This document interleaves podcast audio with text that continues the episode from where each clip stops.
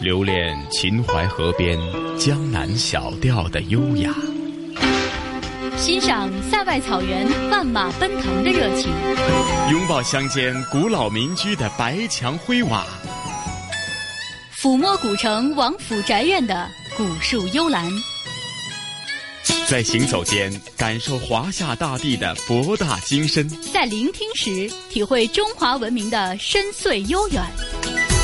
这里是华夏之声台和香港电台普通话台联合制作播出的《魅力中国》。收音机旁以及国际互联网上的所有的海内外的听众朋友们，大家好！欢迎大家又准时收听由中央人民广播电台、华夏之声、香港之声和香港电台普通话台联合为大家制作的《魅力中国》。我是普通话台的陈曦。晨曦好，听众朋友大家好，我是中央人民广播电台华夏之声和香港之声的节目主持人胡杨。胡杨你好，你好晨曦，是胡杨啊。咱们这一期《魅力中国》又给大家呢是介绍呃，在神州大地呢一些非物质文化遗产呢，还是说在名山大川当中寻觅一些呃比较罕见的一些。足迹，还是说呢，在少数民族风情方面呢，又给大家带上浓厚的一笔呢？没错，胡杨呢，今天打算在为大家介绍这一期的专题内容之前，先卖一个小小的关子。我们知道，中国人对于面食其实还是非常有感情的，特别是在北方地区，很多的美食都是以面粉作为材料的。那想必呢，来到北方出差或者是游玩还有工作的这些香港的听众朋友们，一定并不陌生。大家到北方的时候，不妨来感受一下北方面食独特的魅力。那今天的专题呢，要为大家介绍的也跟面。有关。不过不是面食，而是面塑。那说到面塑呢，其实它是中国北方非常具有代表性的一个民俗的艺术精品。那面塑呢，也叫做面人。简单来说呢，就是一种制作很简单，但是艺术性很高的传统手工艺品。呃，基本上是以面粉和糯米粉为主要原料，然后在这个面粉之上呢，加上色彩、加上石蜡、加上蜂蜜等很多成分，经过一系列的防裂、防霉的处理之后，制成。非常柔软的各色面团儿，面塑的形象啊也是多种多样。比如说像传统戏曲、四大名著、民间传说、神话故事，还有当地的一些民俗的说法等等等等，都可以在面塑当中看到。那今天的节目当中啊，我们要为大家着重介绍到的就是北方面塑当中的北京流派。可以说近代以来有三个代表性的人物是非常著名的，他们分别被称作面人汤。面人曹，还有面人郎。那今天的节目当中呢，我们要为大家着重介绍的，就是面人汤的代表汤子博先生以及他的传人们在面塑方面的这些精湛的技艺。嗯，是啊，胡杨。通常我们都说呢，呃，尤其是刚刚也提及，在北方的大部分地区都是以。面食是呃以此为主的哈，那当然因为长期的使用，难免是有些感情，而这个感情呢，又因应了人们对这个面食的喜欢呢，在不同的年代，在不同的社会，甚至是不同的朝代呢，都会对这个面食呢都加以呃深加工，甚至呢是成为他们生活当中呢是必不可分的一个部分，啊，逐渐的形成一种文化，那就是面塑哈。那实际它的起源或者它在整个发展过程当中，是伴随人们的这个时代的进步、生活习俗的改变，都有哪些传统遗留下来？还是说呢，直到现在，大家还是按传统的方式是去制作这个面塑呢？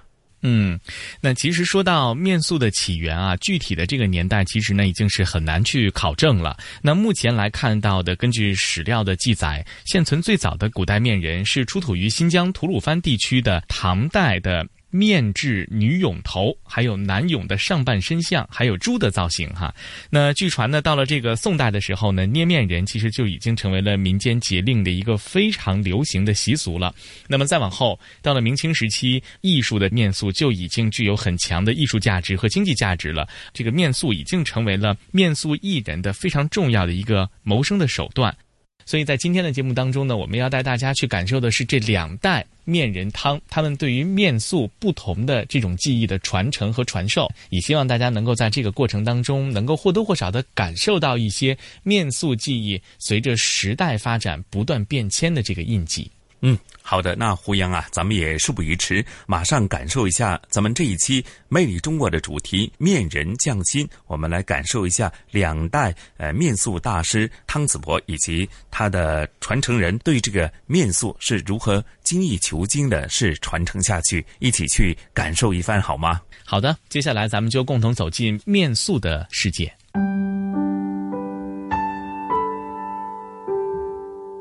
中国人对面是有感情的，特别是北方大部分地区一直都是以面食为主。曾经有人说过，只有吃了面食才能够填饱肚子，可见人们对于五谷杂粮当中小麦磨出的面如此依赖。在中国大地上，关于面食的烹制方法多到难以隶数，人们吃面、爱面、玩面，似乎面已经成为了中国人的又一个图腾。面塑是以面粉加彩作为原料，手工捏制成各种形状而得名。我国早在汉代迎神赛会的罗舞，便有用面团塑成的鬼怪头部的形象。新疆吐鲁番阿斯塔纳地区出土的唐代永徽四年，也就是公元六五三年的陵墓当中，便发现了有面制女俑，还有半身男俑，距今已经有一千多年的历史。这是目前发现的面人文化最早的实物证据。面塑在中国的历史可谓源远流长，在中国的很多农村，至今还保持着逢年过节或者祭祀的时候制作面花的习俗。而现在的城里人则很难见到这些东西。面花。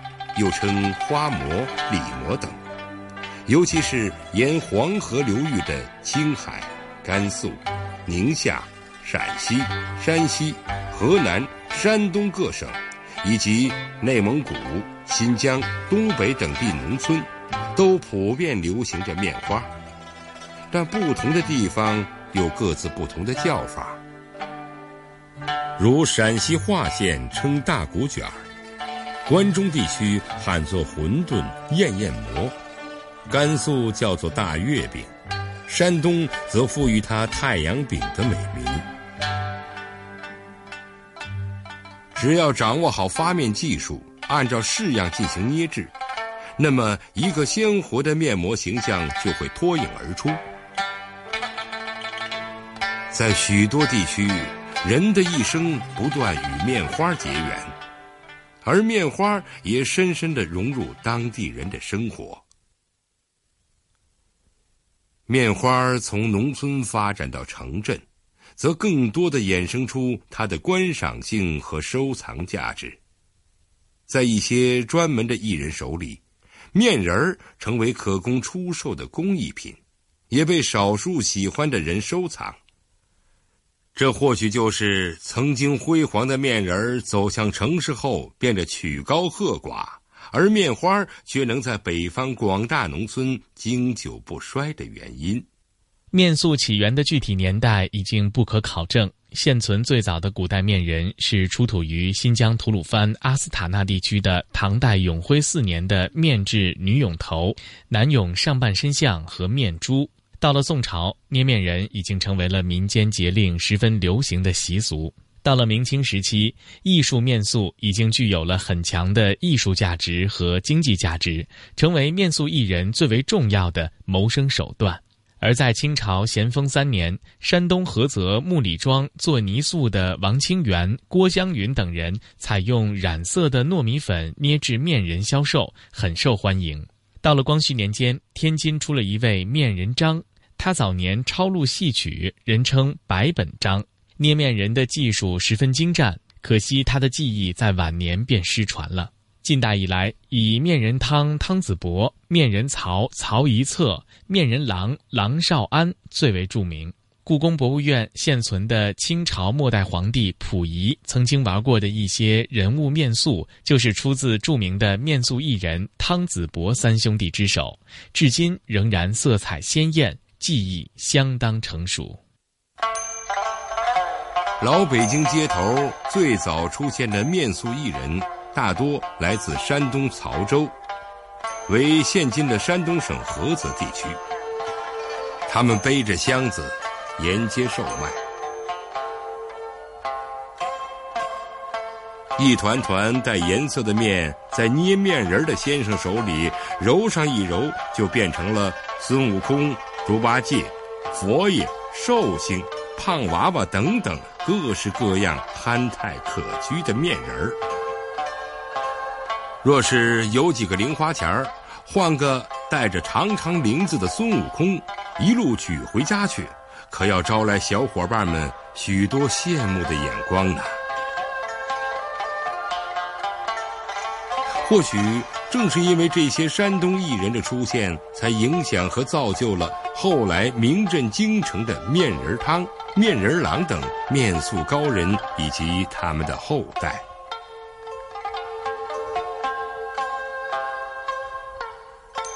面人汤，汤子伯出生于一八八二年，他的故乡河北通县，曾是各种民间艺术集散之地。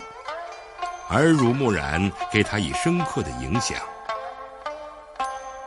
他的父亲是运粮河上的码头工人，却刻得一手好砖花。由于家境贫寒，汤子伯小小年纪便当过小工，也曾提着小篮子上街卖花生、糖豆。汤子伯自幼喜爱民间艺术。当时的通州城里有个老画师叫田凤鸣，擅长画人物，在那一带小有名气。汤子伯便拜他为师。由于汤子伯聪颖好学，又肯下功夫，他临摹老师的画几乎达到乱真的程度。他就对这个呃绘画感兴趣。然后呢，通县呢又有一个呃画那扇面画的，叫扇子画丁，叫丁子敬。那么他的扇面画画的也相当好。那么我父亲呢就去临他那个画这时候呢，通州有一个这个万寿宫，万寿宫呢就是很热闹。哎，这时候就过来这个呃山东的这个面塑艺人。就做那种孙悟空啊、猪八戒呀，就这种。他一看他，做的很粗糙。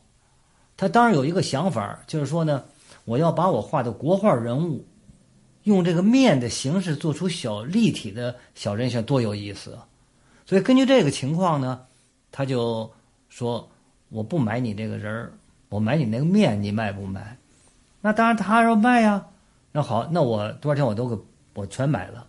然后回去以后呢？就用那个一个竹片呢磨那么一个小雕塑刀的一个工具，然后回去自己就试制，试制试制，他就做了，就完全把他的这个国画人物，还有那个戏出的人物，他就做成面人了。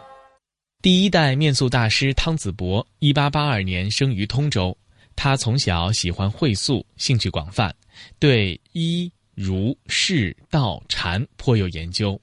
面人汤的面塑在清代由汤子伯首创，他以深厚的国学和艺术功底，博采众长，将民间面人由铅举式改为托板式，进而创造出核桃面塑、浮雕面塑、悬塑面人等多种形式，题材也拓展得极为广泛，有书卷人物、戏曲人物、仙佛人物等等，用料从面粉到陶、木、泥等。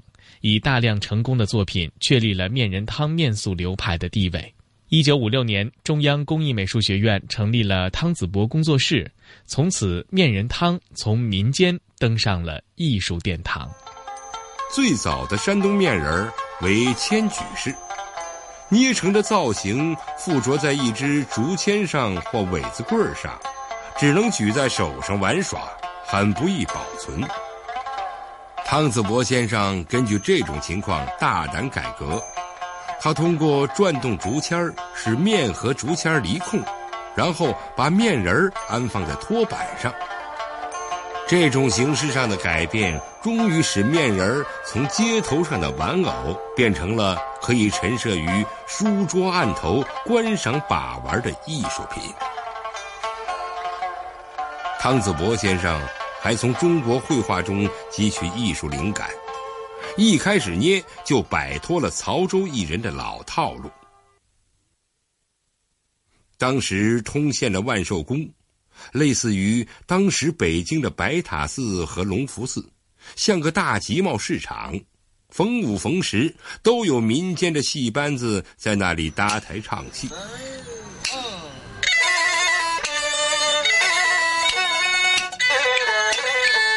汤子伯则成了那里的常客，常常在台下看得出神，琢磨着那些戏中人的身段、表情、服饰和衣纹。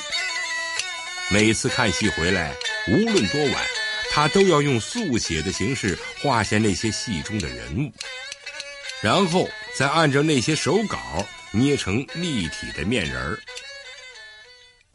民间的这个。呃，面俗艺人呢，他们都是一些城市化的东西，也就是说呢，呃，有套路，比如就会五样，比如什么呃，阿福、老渔翁、这孙悟空、猪八戒、关公、穆桂英，比如就这几样，那么他就够了，在街上一一一卖，走走街串巷的一卖就行了，嗯。那么我父亲他因为他的基础他是画国画的基础。那么他的这个题材就比较广泛了。另外一个呢，就说呢，他对于这个中国古典文学呢，从小就非常的这个爱好，读了很多书，他就能够想到，我就不仅做孙悟空、猪八戒了，那我就要做李白、杜甫、白居易，我就要做三国、水浒、红楼梦。那么他这么一一做，就就和那个社会上一般那个呃民间面俗艺人不一样了。因为常年学习绘画，汤子伯爱将自己画中的人物捏成面人，与其他手艺人的面人很是不同。那时候的面人多是老头、渔翁，而汤子伯先生的面人既有戏出里的霸王、虞姬，也有《聊斋》《红楼梦》当中的书卷人物，还有李白、杜甫之类的古代名人。而且他还大胆地做了一项改革，就是将当时。千举式的面人改成可以站在木板上的案头陈列式，虽然这仅仅是一个小小的改革，可在当年他却动了一番脑筋。刚在签子上捏完的面人还是软的，要是把这签子退了下来，面人不就捏坏了吗？于是他就想着，退的时候手往下轻轻一按，然后一边转一边慢慢的退出来，再在板上固定住一个小竹签。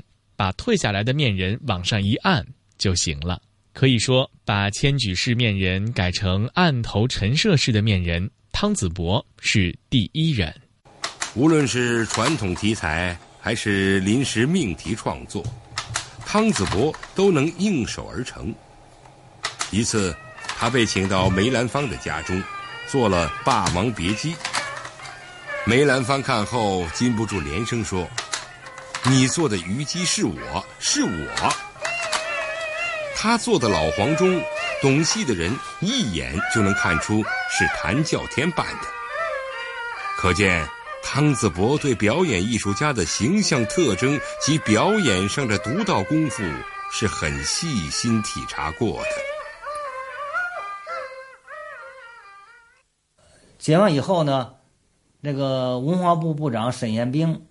就请我父亲到中央美院去，就说给那时候有工艺美术系，给工艺美术系做一些个教学参考资料。那么我父亲呢，就做了这个呃四大天王，另外呢就是做了一套这个呃水浒一百单八将。那么做这水浒一百单那都是呃可以说呕心沥血。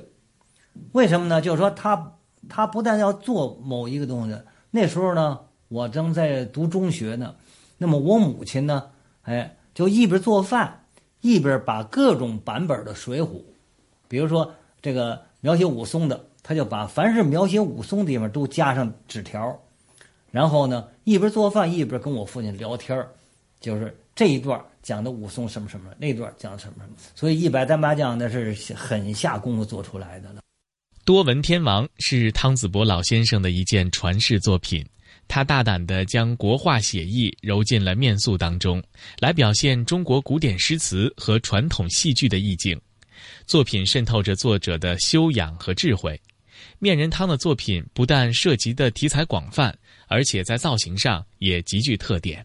人物比例按绘画的技法讲究行七坐五、盘三蹲四；头脸比例讲究竖三鼻、横五眼、左兰台、右庭玉；刀法沉迟顿挫，色彩对比和谐，表情取神取韵。这些作品传达着作者对生活的热爱，以及他朴实无华的艺术追求，也折射出中国古代文化的博大精深和民间艺术的绚烂多姿。核桃面人儿是汤子博先生的重要作品，他能在半个核桃皮里展现出十分广阔的天地，就像一个微型的舞台。在这个不到一寸的舞台上，有故事，有衬景、山石、溪涧。树木、屋宇、桥梁、舟车、人马，令人叹为观止。当时受到知识界和文化界的喜爱，京剧老生王少楼曾经专门收藏汤子博的核桃作品。三八二十四仙朝西王母，一共二十七个人，长径呢二十七二点七公分的，哎。窄径呢是二点五公分，也就是这么大里头，这么一个小小的空间里头容纳二十七个人，拿放大镜照，黑白眼珠里头还有表情。汤子博先生创作的《二十四仙朝王母》《十八罗汉朝如来》等核桃作品，人物和动物的形态各异，生动传神，堪称艺术绝品。我小的时候呢，哎，我就问我父亲，我说您做的面人怎么那那神态那么生动什么的？我父亲说了，面人就是面神，哎，他说你这个面人你做出要是没有神，那你就是小小人形了，那就没没有玩偶了，没意思了，哎，所以他说追求的也就追求的是这个神，他就拿出这个了，灯光一。就把这个面人这个影呢，映到墙上了。他说：“你看没有？他说面人要做到近取神似，远取韵似。你看我这个面人，你看这个神态生动不生动？哎，这是取神。那么他这个面人映到这个墙上了，那个影像有韵味儿，你一看也能看出来。”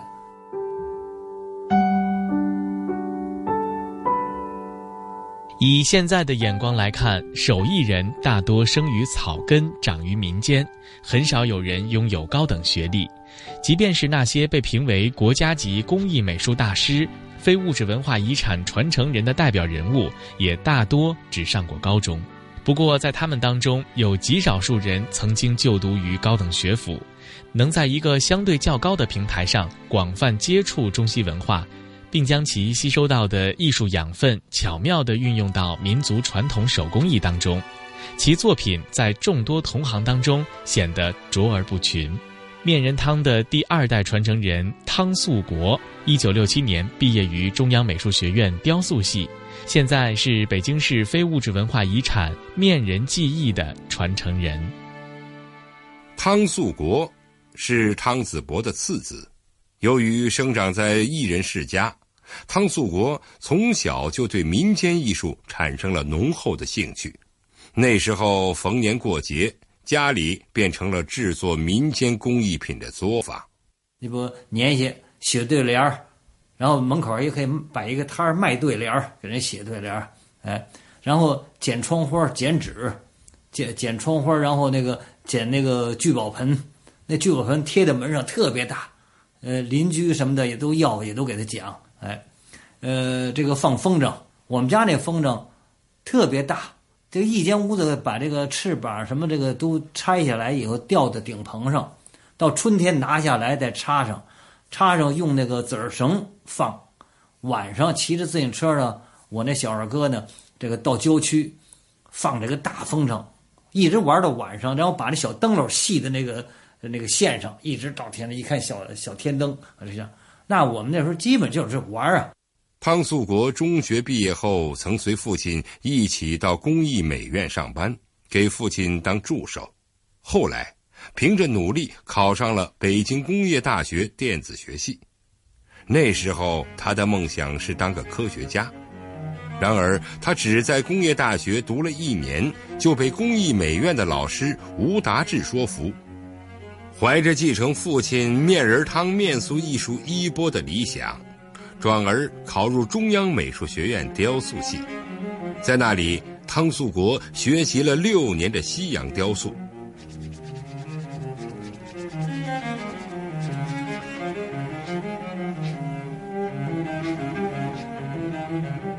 我就感觉呢，这个应该学院要向民间艺术学习，民间艺术也要吸收学院的一些的呃艺术科学，这么样互补，我觉得这艺术呢就更发展、更提高了。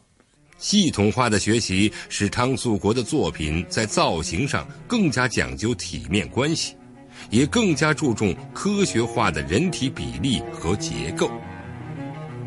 他把美术学院学来的东西融会贯通地运用在面塑作品中，讲求人物的肌肉感和性格刻画，而不追求外表的光滑漂亮。他在创作时胸有成竹，往往只用三两下便能捏出人物的神态和动态，作品传达出强烈的艺术美感。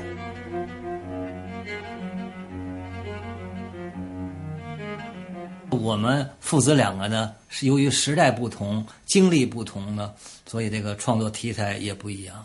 把他的题材呢概括成三个部分，哎，一部分呢叫做书派人物，哎，也就是书卷人物，哎，这里就包括了你比如说呃《三国》《水浒》《红楼》呃《西厢》哎各种章回小说。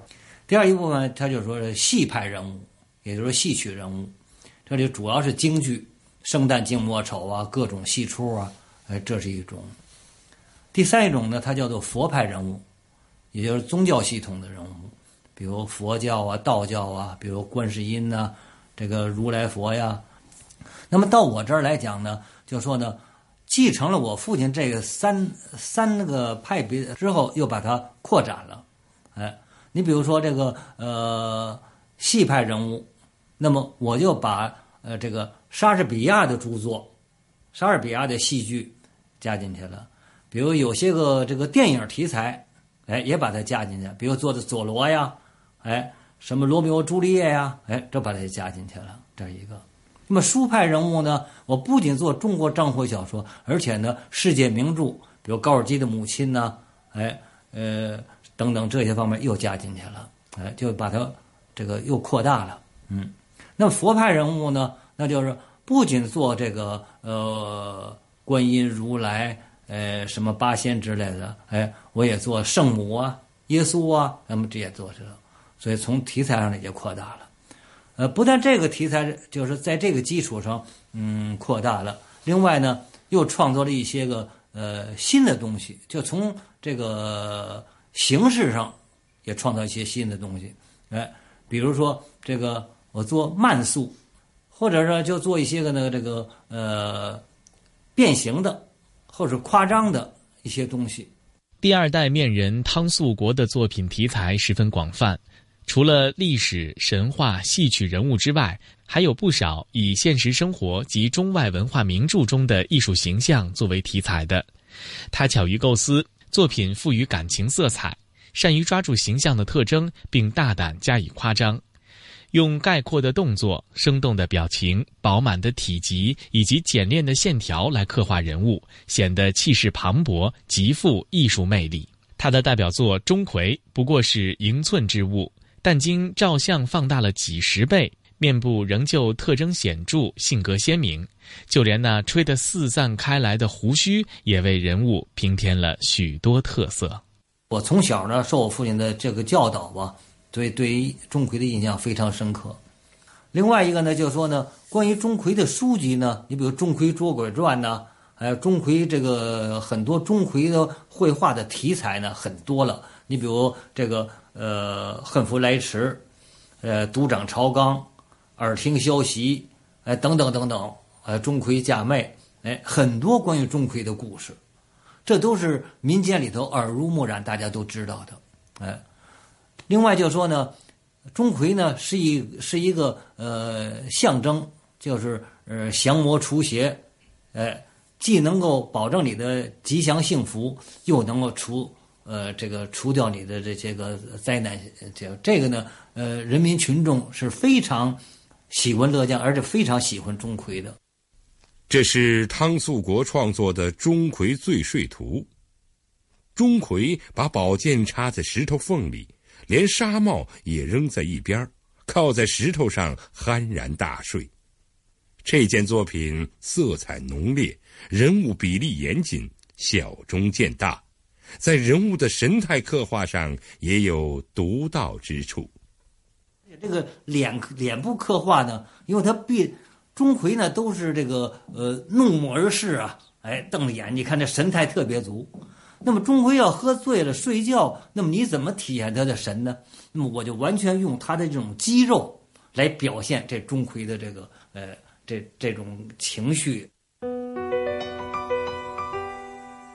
在以现代生活和文学名著中人物形象为题材的作品中，汤素国创作的《小泽征尔》。抓住了著名指挥家特有的动作瞬间加以刻画，充分表现了音乐家的狂热与奔放。在指挥棒划过的一刻，似乎听到潺潺音乐在耳边萦绕。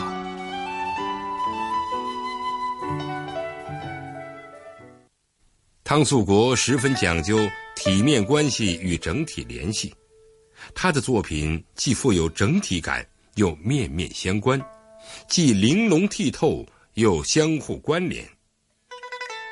在人物动态处理上，他讲究在大的动作中产生微妙的变化，色彩淡雅朴拙也是他作品的特点之一。他把浓郁的民间色彩寓于沉着淡雅之中，用色和谐统一，不燥不腻。展现出一种优雅的古典之美，在色彩上该强调处施以些微的强烈色彩，需着重处点以浓重的焦墨。面人汤的这个作品的这个色彩来讲呢，呃，它是来源于民间，又上升一步，提高一步，提高到什么地方呢？就是说，他把中国。这个传统的文人画，这个色彩，这个呃用色，和民间的用色，很很恰如其分的把它融合进去。那么中国传统绘画呢，它都用的是实色，实青、实绿、赭石、藤黄，哎，这种颜色的非常典雅，哎，你看着非常柔和，非常有这个呃文人的。默契的味道吧，这些东西，哎，这种趣味，它和民间的又结合起来，那么，所以我就觉得，就说，面人汤的这个面塑，这个颜色呢，它既典雅，又含有民间的味道，哎，这种处理，所以它才能够呃进入了艺术堂奥，哎，才能作为一个真正的这个案头陈设品欣赏。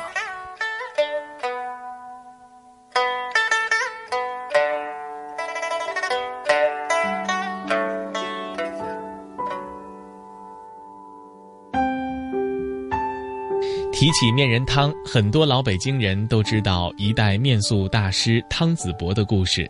其弟汤有义受其真传，兄弟俩在北京街头设摊卖艺，手法精湛，名声大噪，被称作面人汤。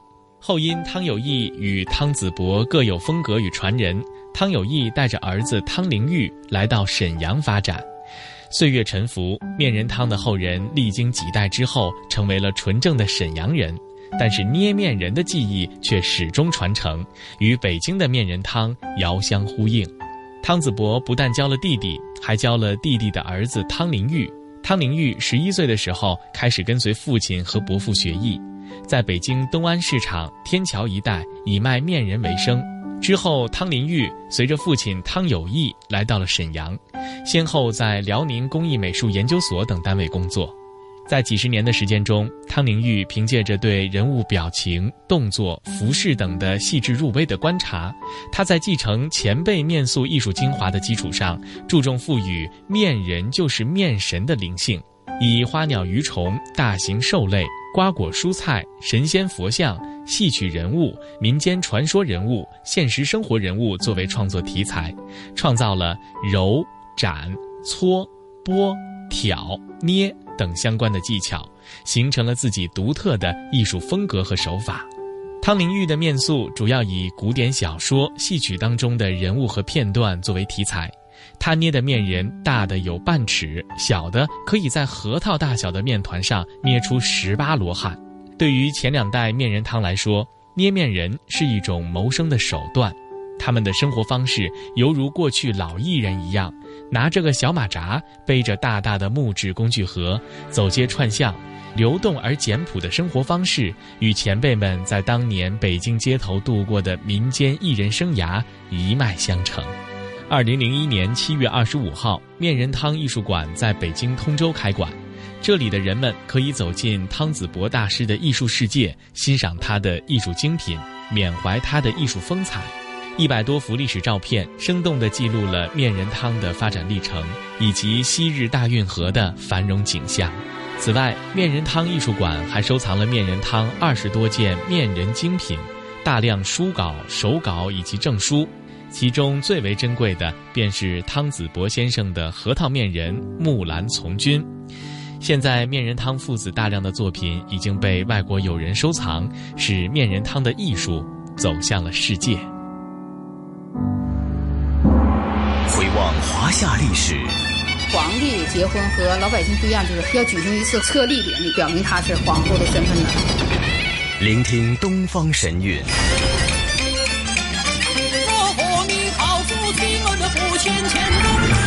探寻本土文化。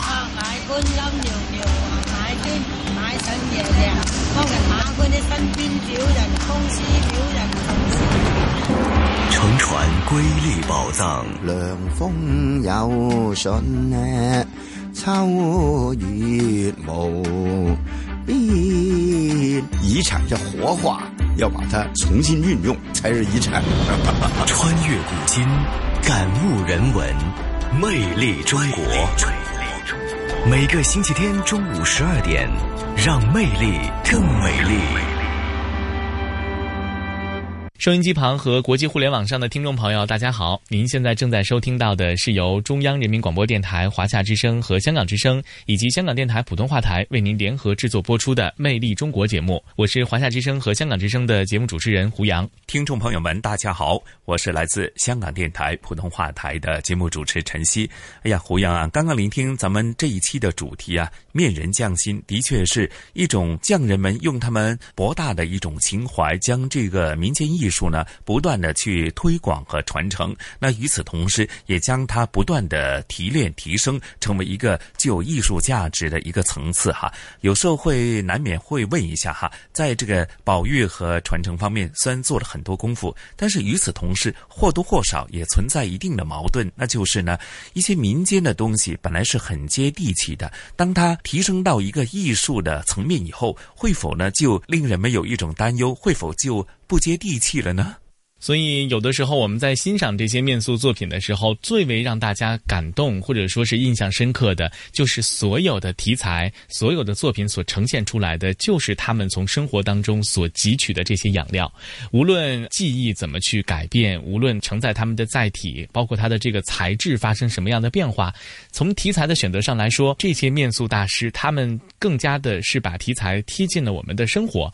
我想，可能这也就是任何一个艺术品想要被更多的受众所理解、所接受的一个关键所在，而在二零零一年的时候呢，有幸的是面人汤的艺术馆已经在北京的通州开馆了。所以呢，收音机前的各位听众朋友哈，特别是香港的听众朋友，如果有机会、有兴趣的话，不妨到这个艺术馆来看一看。这里面除了陈列了一些非常经典的呃面塑作品之外，还有很多这些面塑作品在创作的背后那些感人的故事，大家可以通过一幅幅的老照片去慢慢的。体会一下。嗯，是的，胡杨讲的非常对啊。有些文化或者是艺术，甚至一些历史古物古迹呢，如何进一步的传承和保育，甚至是活化呢？的确是和时代高速的发展的。与此同时呢，要做出一个平衡，甚至呢，在平衡当中找到新的一个发展的契机。那今天咱们香港故事的主题内容就是与此有关。那同时，雨波和嘉宾主持来自中国旅游出版社的副总编辑一哥陈一年呢。继续和大家游走在湾仔的历史文物境，今天将会和大家感悟的就是和昌大鸭变成一个优雅的餐厅。随着香港在急速的一个城市的发展，呃。城市的急速的发展，那其实，在香港市区很多的唐楼呢，已经是给呃拆卸或者改建。那唐楼呢，是香港以及华南地区呢，呃，很多城市呢，在十九世纪的中后期到二十世纪的前半叶呢，是一种别具风格的民居的一种建筑。这种建筑风格呢，都是以这个呃侨乡或者商埠为主的，甚至受到西洋文化的影响。一般这些唐楼呢，是融合了中式和西式的一种建筑风格。那提到这个呃香港的旧区的或者一些旧有的呃建筑的活化呢，我相信呢和昌大鸭的确是一个非常典型的成功的例子哈。那具体到底是怎样呢？或者是对于和昌大鸭从它的前世今生到接着下来的活化保育的发展呢？呃，我们从一叶知秋的角度去看一下，在香港方面，在这些历史古物古迹的保育方面都做了哪些工作，实现了发展，大概又是如。如何？咱们就一起聆听咱们这一期的香港故事，好吗？好的，接下来咱们就共同走进合昌大鸭。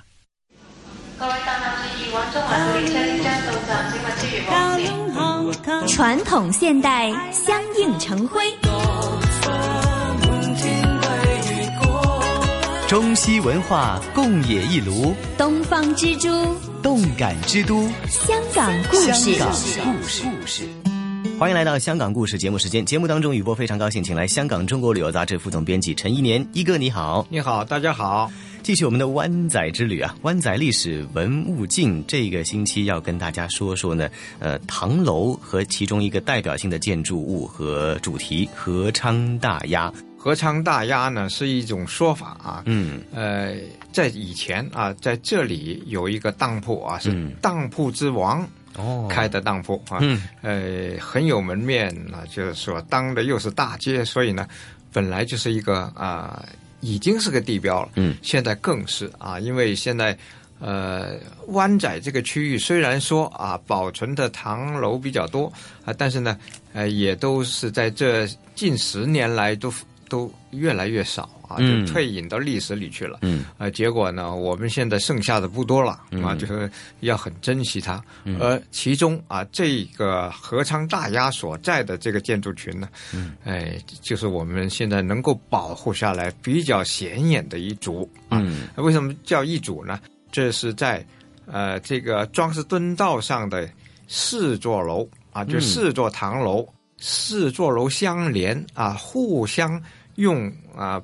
邻居的那一堵墙啊，就等于说这四座楼呢，只有啊五幅这个纵向的墙，嗯啊，想想是不是这样哈？嗯，就又节省了空间，同时呢也连成一个整体啊，就看起来比较壮观啊。嗯，呃，再加上啊这四座楼啊特别之处呢，又是呃都用啊统一的格式啊，嗯，呃。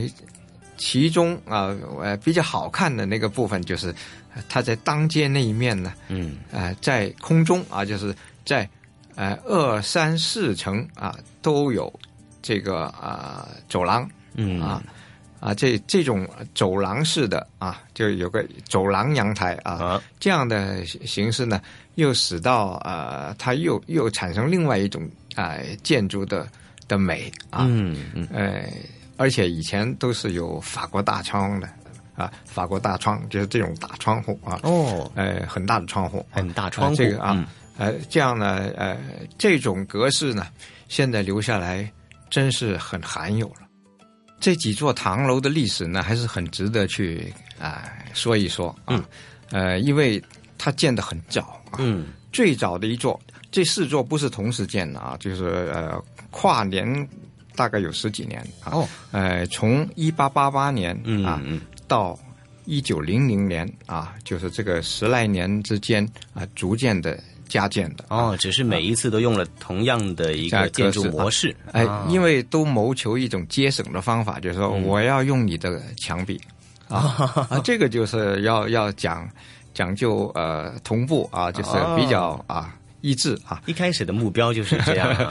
哎，哦，挺有意思的哈。这是挺好的一种呃考虑啊，就是嗯啊，互相邻居嘛啊，嗯嗯啊，就是呃共用一个墙啊，嗯嗯并且就守望相助了。啊对对对对对 有的还共用楼梯啊，嗯，因为你每一户都有一个楼梯呢，就占空间了。啊，而而这些楼呢，都呃经过就是一百多年了，它也有用过不同的用途啊。后呃就是比较啊后期的啊，嗯。那就是呃六十六号啊，就是著名的当铺，嗯，是由呃姓罗的啊、嗯。一个当铺大王啊，嗯。是他呃的的产业啊，嗯。就是呃当时就叫做呃和昌大鸭，嗯，现在这个和昌大鸭呢，并不是没有了啊，就它已经在旁边啊，就移到旁边一条路啊，叫做。嗯。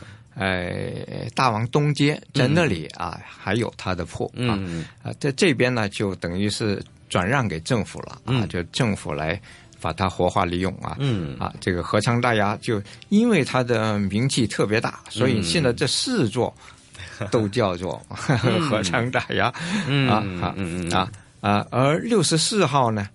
以前是香港的余氏宗亲会，就是香港姓余的啊氏族啊，哦。就以这里作为呃宗亲会的会所。嗯嗯啊，另外呢，呃，它的地铺就是一一个鸟雀店啊。嗯。六十二号呢，就先后做过百货店呐、嗯。呃，服装店呐、啊，也呃有的地呃楼层呢是叫做法廊啊，叫叫嗯淑女法廊啊啊，以前有点名气啊。另外还有美容院啦、衣物店啦等等。这六十号就是在做美容院的啊。嗯哎，这个是他过去的历史啊，后来一直用到九十年代啊，嗯政府才把它呃开始征收啊，嗯哎，结果到了二零零三年啊，就彻底收购了啊，嗯。收购这四座啊，就就把它改造成我们现在说的这个模样。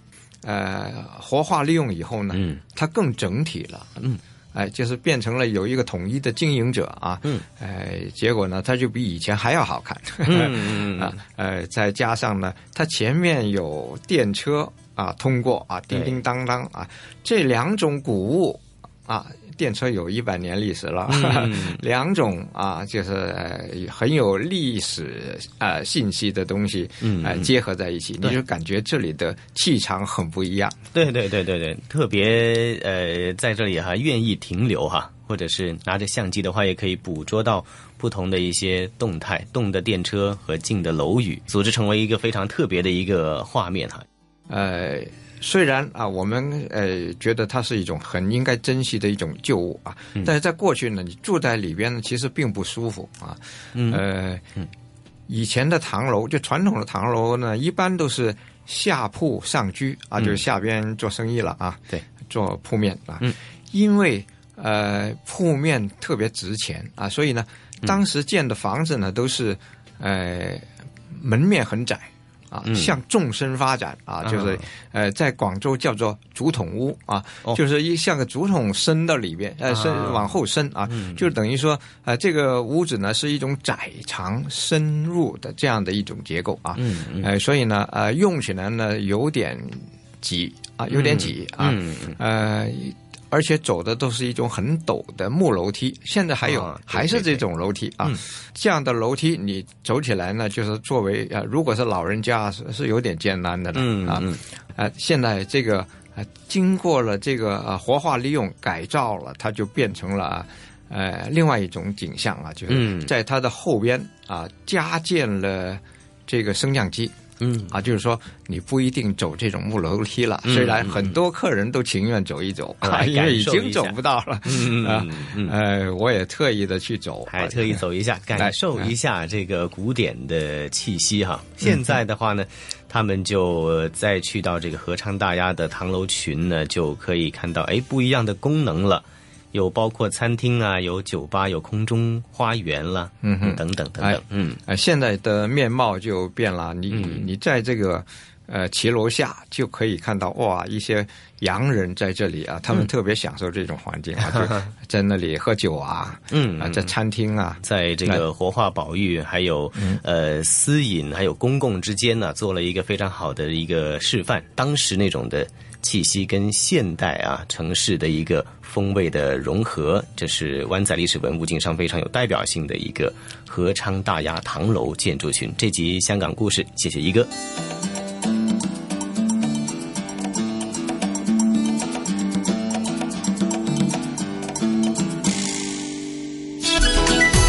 这里是华夏之声台和香港电台普通话台联合制作播出的《魅力中国》。是，这里还是由中央人民广播电台、华夏之声、香港之声和香港电台普通话台联合为大家制作的《魅力中国》。那刚刚聆听完香港故事之后啊。胡杨啊，那对于这个合昌大鸭这一栋呢，经过了活化保育的建筑呢，在您多次来往香港的采访工作当中，是否还有印象啊？说来还是有点惭愧啊哈，像这个地方其实还是第一次在今天的节目当中听到。不过我想，如果下一次有机会再去到香港的话，一定要去这个合昌大鸭去好好的逛一逛，去感受一下在活化之前非常悠久的历史文化的印记。那其实呢，说到文物的活化和保育，我觉得这些年来，其实香港特区政府做了很多的这个工作，也使得很多内地的听众来到香港之后，也愿意去走进这些被活化的历史文化的遗迹当中，让大家去感受一个不一样的香港，特别是传统文化和西方文化相交融的独特的香港的文化气质。是的，是的。说到这里啊，咱们这一期《魅力中国》的节目时间很快又得告一个段落了。那胡杨和晨曦要约定大家，下星期同样的节目时间呢，咱们会继续在《魅力中国》方面有面人匠心的下一部分的节目内容。当然，在香港故事方面呢，那一哥和同事雨波继续和大家游走在香港的一些文物、历史、古迹、古物当中，或者和大家一起。走街串巷哈，感悟一下香港的一些经过了保育和传承的一些历史古迹，好吗？好的，胡杨和晨曦约定大家下一星期的《魅力中国》节目不见不散喽。好，约定您了，不见不散。